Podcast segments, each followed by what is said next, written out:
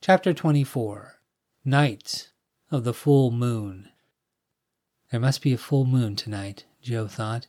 He looked skyward for confirmation, but thick gray clouds had rolled in, so he couldn't be sure either way. Hi, Joe, a voice rang out. Joe turned and waved as his friend Dan Harmony approached. Hey, Dan, Joe said. Despite their exchange, their meeting was anything but friendly. Dan had called him about half an hour ago and asked to meet in the small forest grove where some of the kids liked to party. Dan hadn't really given him any sort of specifics, so Joe had no idea what to expect. He only knew his friend sounded both embarrassed and a little afraid over the phone. Looks like rain, Dan said. And ever the Boy Scout, he had put on a poncho over his state trooper's uniform in preparation for the oncoming storm. Yep, Joe said, playing along. He could tell his friend was stalling as the young trooper kept looking at his feet. Joe decided to put his friend out of his misery. So, what's going on, Dan? Joe asked. Dan sighed. I don't think you're going to believe me, Dan answered. Try me, Joe said. It's been a crazy night. And that part was true.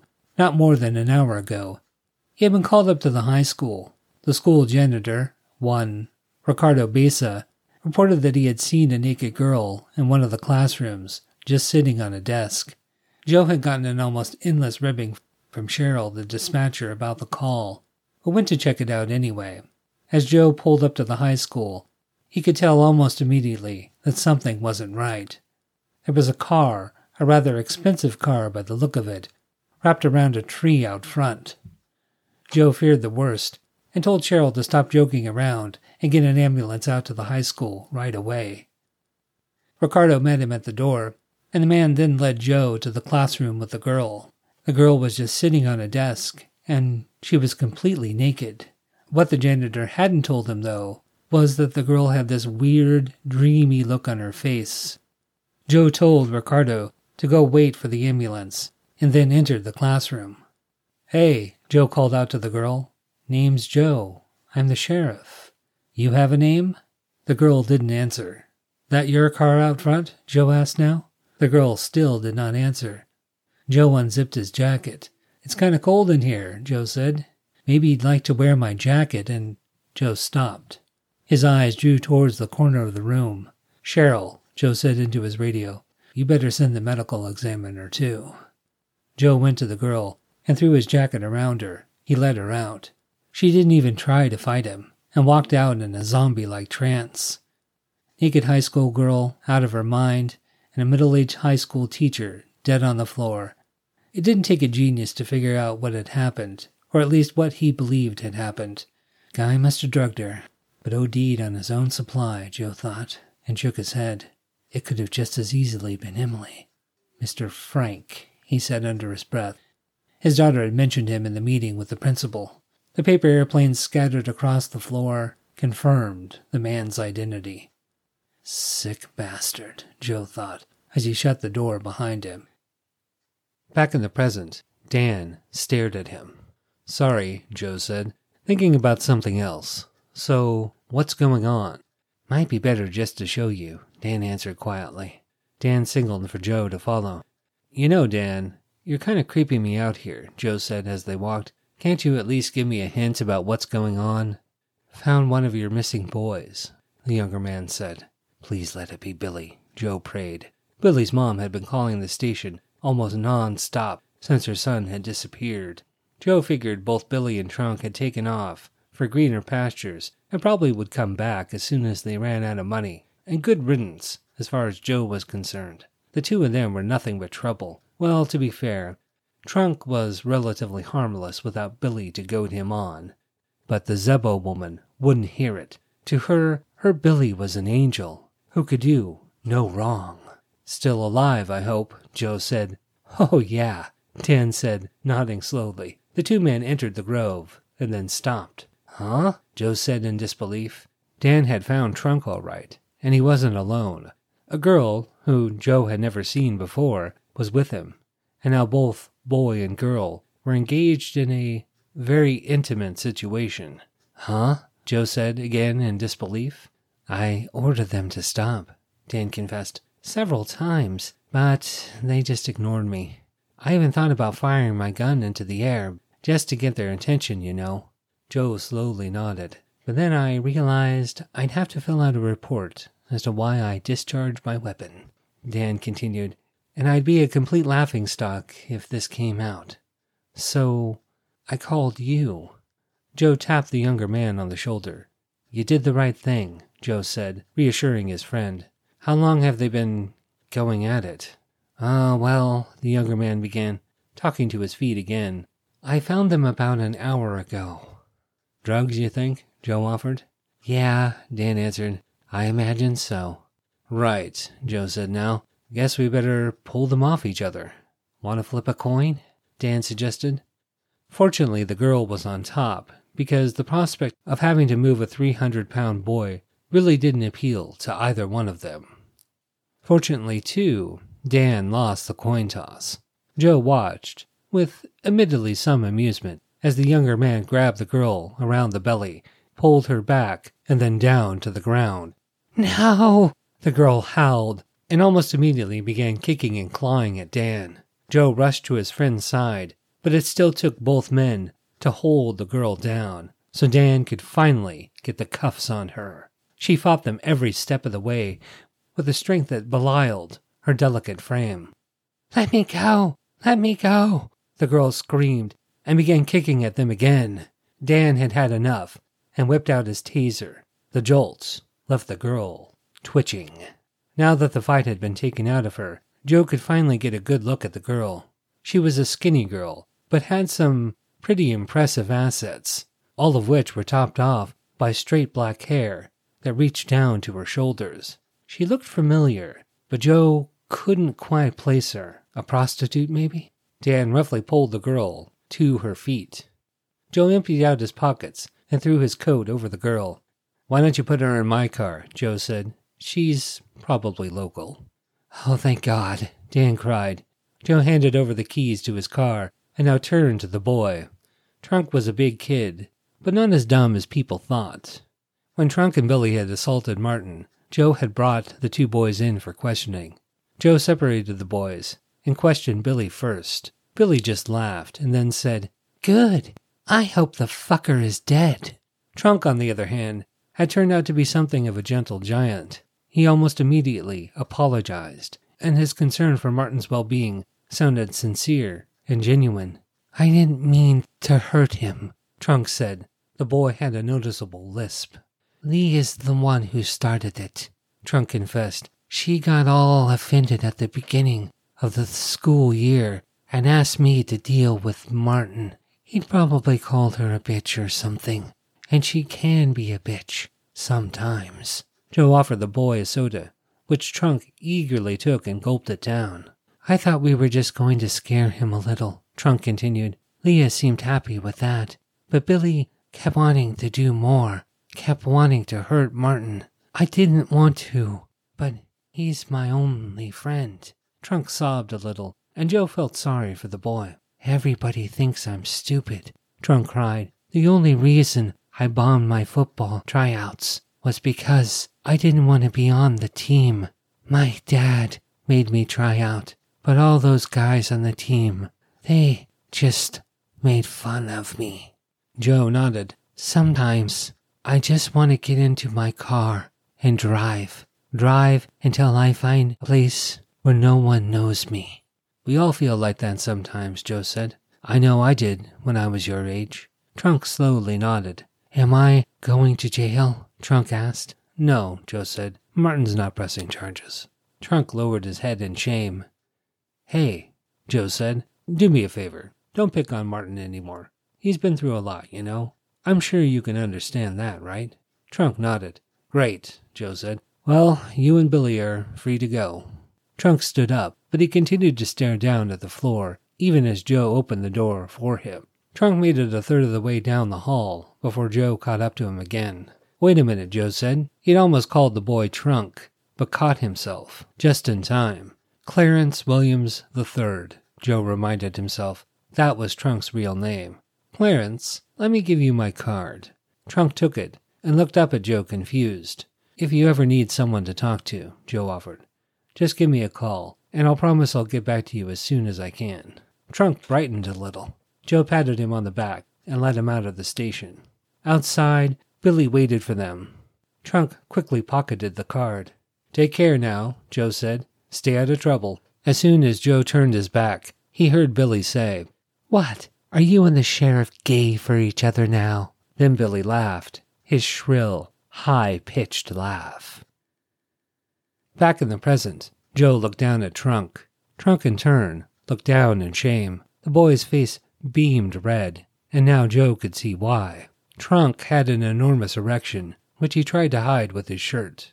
Dan came back, and Joe quickly took the state trooper aside. Let me talk to him, Joe said. The kid knows me, but could you get him a blanket? Dan nodded and headed over to his patrol car, stopping only to give Joe back his keys. It's going to be okay, Joe said.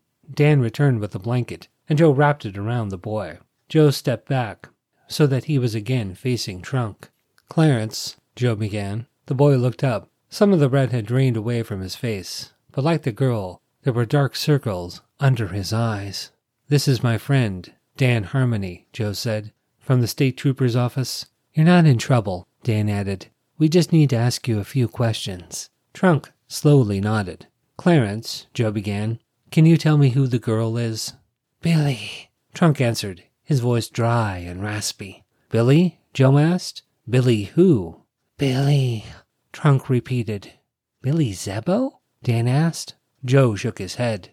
Clarence, that's not Billy, Joe said. Although, when Joe thought about it, the girl did look an awful lot like the missing boy. Skinny, same facial features, same high, shrill voice. Could that girl be Billy's long lost sister? A cousin, maybe?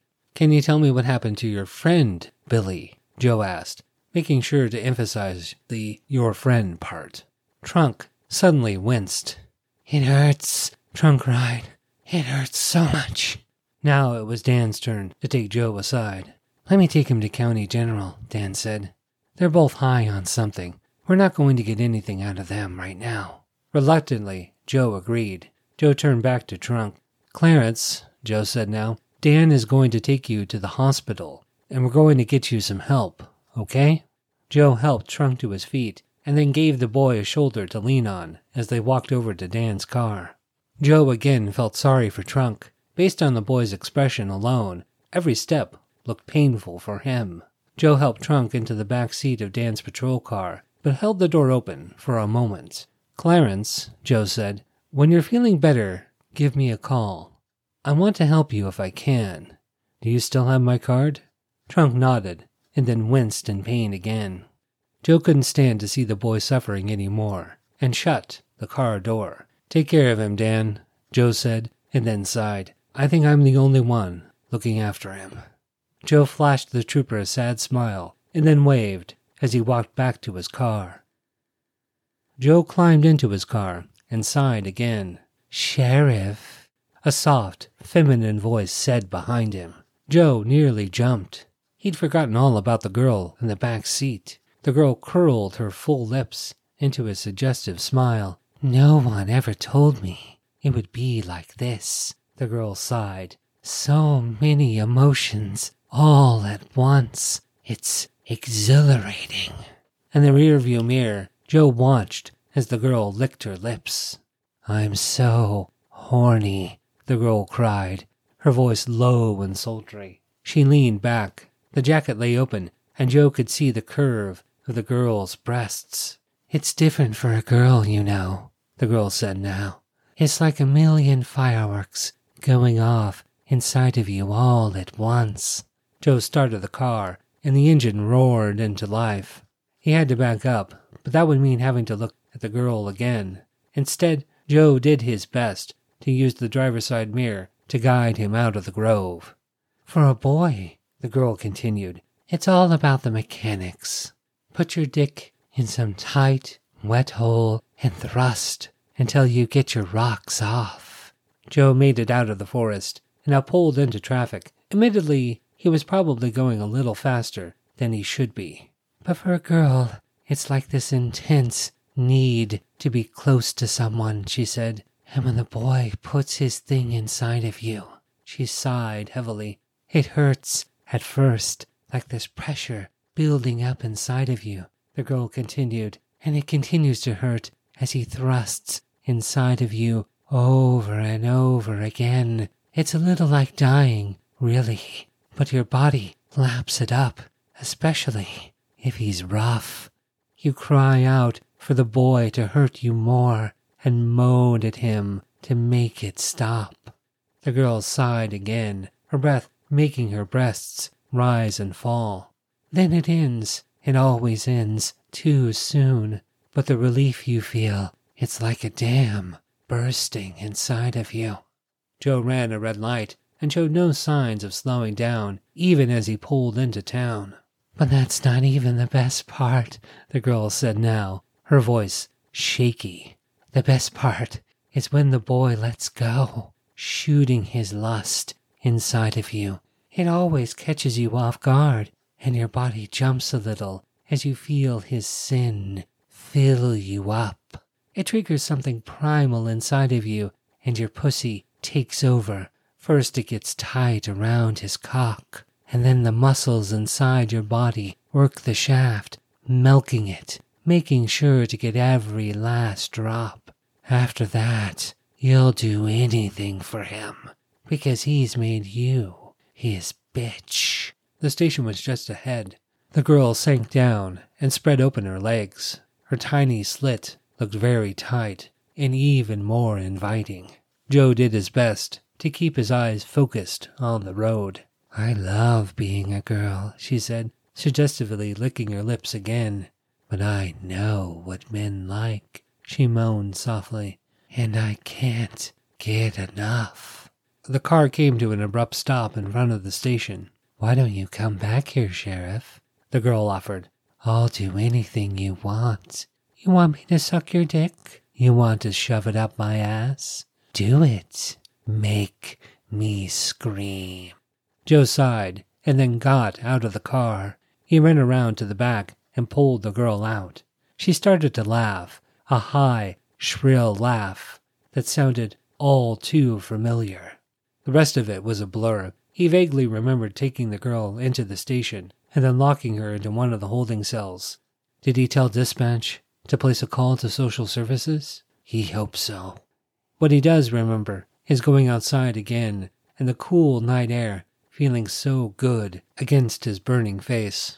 Joe soon hopped into his patrol car again and then drove, not sure where he was going.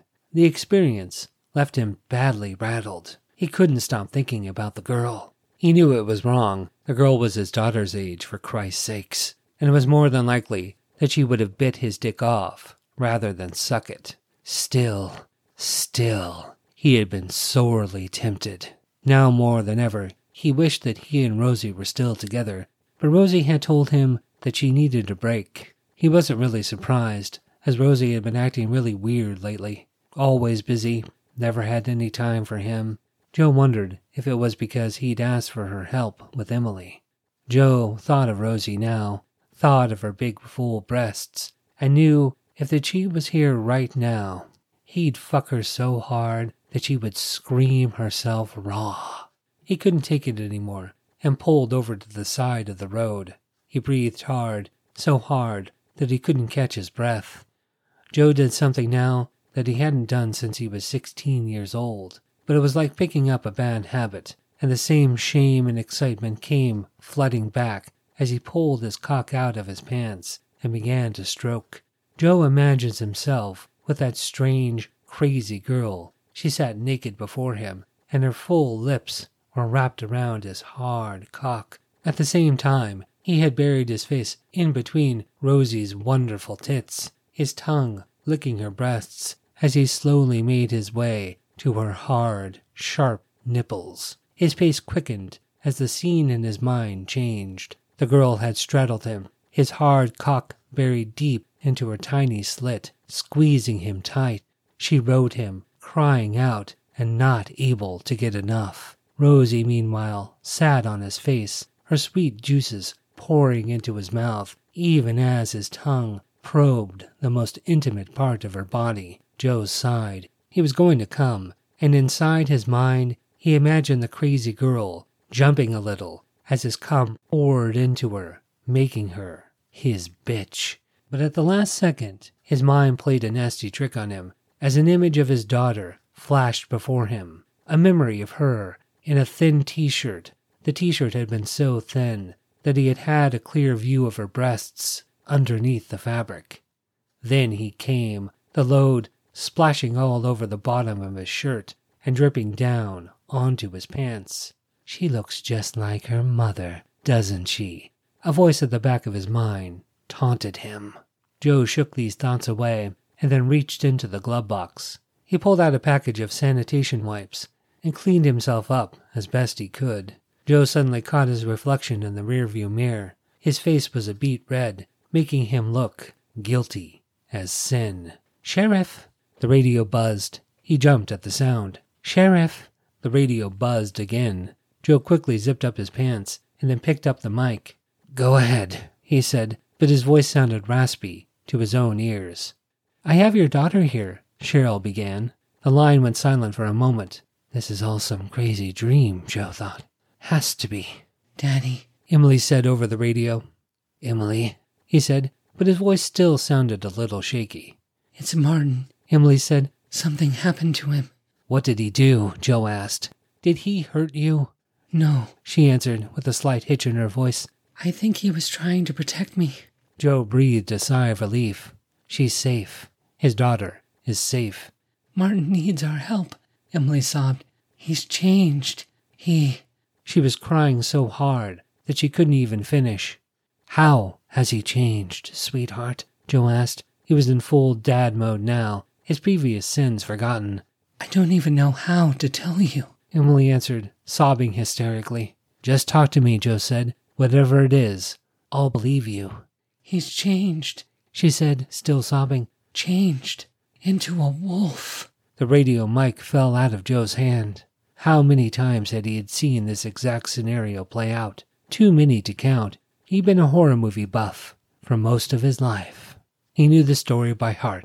Evil comes to a small town, bringing chaos in its wake, and a lonely, troubled kid at the center of it all. A kid who's been picked on all his life, and now he's going to get even. Bizarre happenings and strange deaths follow. At first, there's kind of a poetic justice to it all, but the kid quickly gets in over his head, and a lone sheriff is the only one who can put a stop to it. All the signs were there, Joe thought. How could I have been so blind?